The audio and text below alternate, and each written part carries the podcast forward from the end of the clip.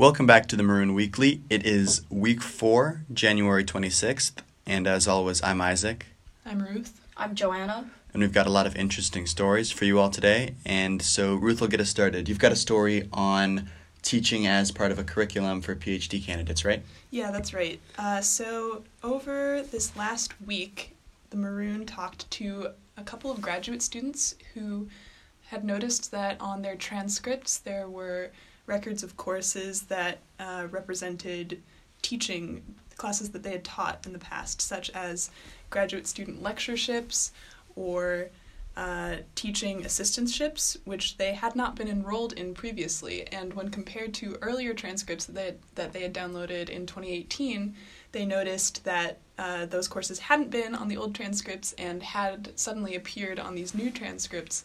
So they took to social media, they posted uh, noticing that these courses had been added and wondering whether uh, the addition of these courses was related to recent university policy that seemed to be pushing towards uh, teaching being counted as part of the learning curriculum for graduate students rather than work.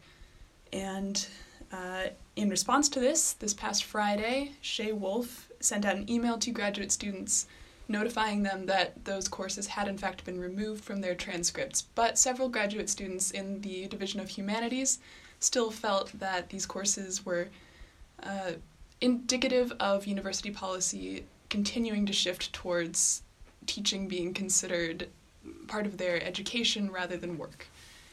The graduate students noted that these changes took place as far back as November 1st and possibly even earlier.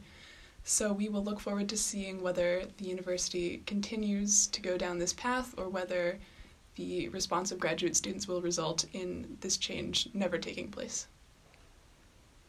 Thank you. Joanna, you've got a story on the Women's March, correct? Yes.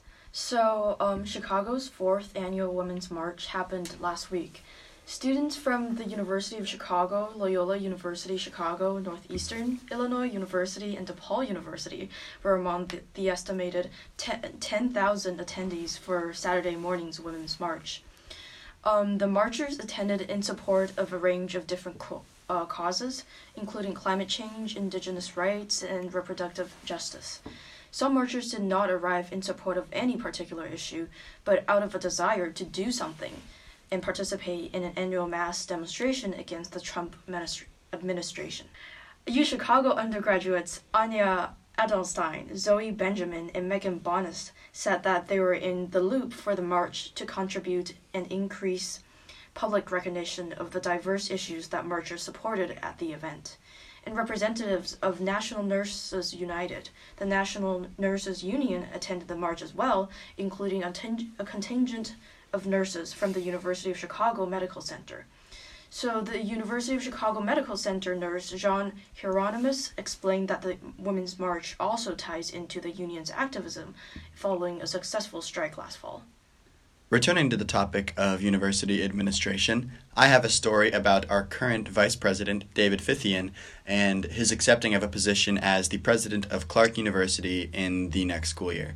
Fithian joined the staff at University of Chicago in 2007 as a secretary, but assumed the position of vice president in 2009. And the office of the vice president oversees lots of different university um, projects, such as the creation of Campus North, the soon to be creation of the Woodlawn Residential Commons, the Study Abroad Center in Hong Kong, and the Logan Center for the Arts.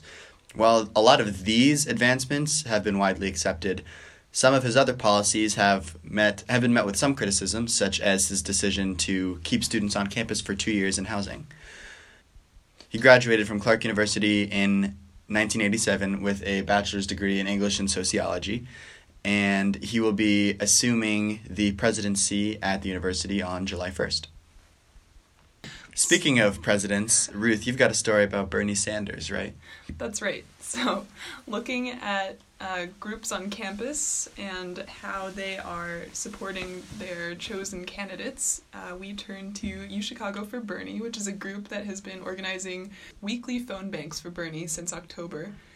And it's made up of anyone from undergraduates to graduate students, and they've all been participating in these phone banks which allow them to call potential voters and talk to them about Sanders' policies and why they support Bernie Sanders. The students that the Maroons spoke to, who work in the phone bank for Bernie, spoke about how much they enjoyed speaking to potential voters and discussing the issues that they found important. They find that speaking one on one with possible voters or even people who are thinking of supporting other candidates allows them to drill down into the issues that they care most about and reintroduce politics into the lives of people who are maybe disengaged from the electoral process. So the people who work on these phone banks really get a lot out of it and find that uh, they are able to share their own concerns and learn, learn about the concerns of others. People in the phone bank also note that they really appreciate how easy they find it to become a volunteer for Bernie's campaign, in that the resources that the Bernie campaign has online for phone bank workers uh, are very easily accessible after completing an online training. And overall, they feel that they are having a big impact on the campaign just by getting people to turn out for primaries and caucuses for Bernie. Along these lines, uh, the Chicago Maroon has endorsed Bernie Sanders uh, as their chosen presidential candidate. Feel the Bern. and to wrap things up on a rather happy note about another president currently in the United States and his decision to employ the Space Force, uh, in their 2019 and 2020 annual allocations funding request, the Ryerson Astronomical Society, RAS, requested $102 million from student government to support their creation of a Space Force ROTC. The ROTC, or the Reserve Officers Training Corps, is a university based officer training program for training commissioned officers of the U.S. Armed Forces. The RAS is UChicago's astronomy RSO and aims to observe the celestial luminaries in hushed awe according to their website. Yearly funding is used to provide pizza fair presentations and to maintain the observatory's over 100 year old rooftop telescope. According to Dylan Suke, the president of ROS, the organization submits funding requests to student government every year as a long running tradition. In the 2018 19 academic year, RAS requested $250 million to buy the Yerkes Observatory, which was funded $2.25 with the comment CTA bus fare. This year's request, while in line with past years, also makes a more serious point.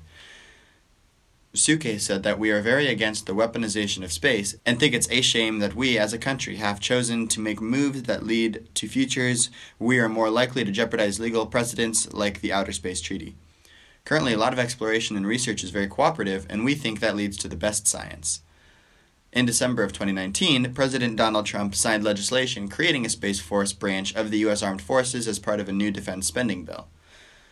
UChicago currently has Army and Air Force ROTC programs uh, organized in conjunction with University of Illinois Chicago and the Illinois Institute of Technology, but currently it does not have a Space Force ROTC. Student government annual allocations funded $1 of the requested $102 million. That is all for this week. Catch us again next week for the next episode of the Maroon Weekly. Music for the weekly is produced by Aaron Senden, Andrew Dietz, and Kenny Talbot LaVega. And as always, I'm Isaac. I'm Ruth. I'm Joanna. And we will see you next week. Thanks for listening. Thank you.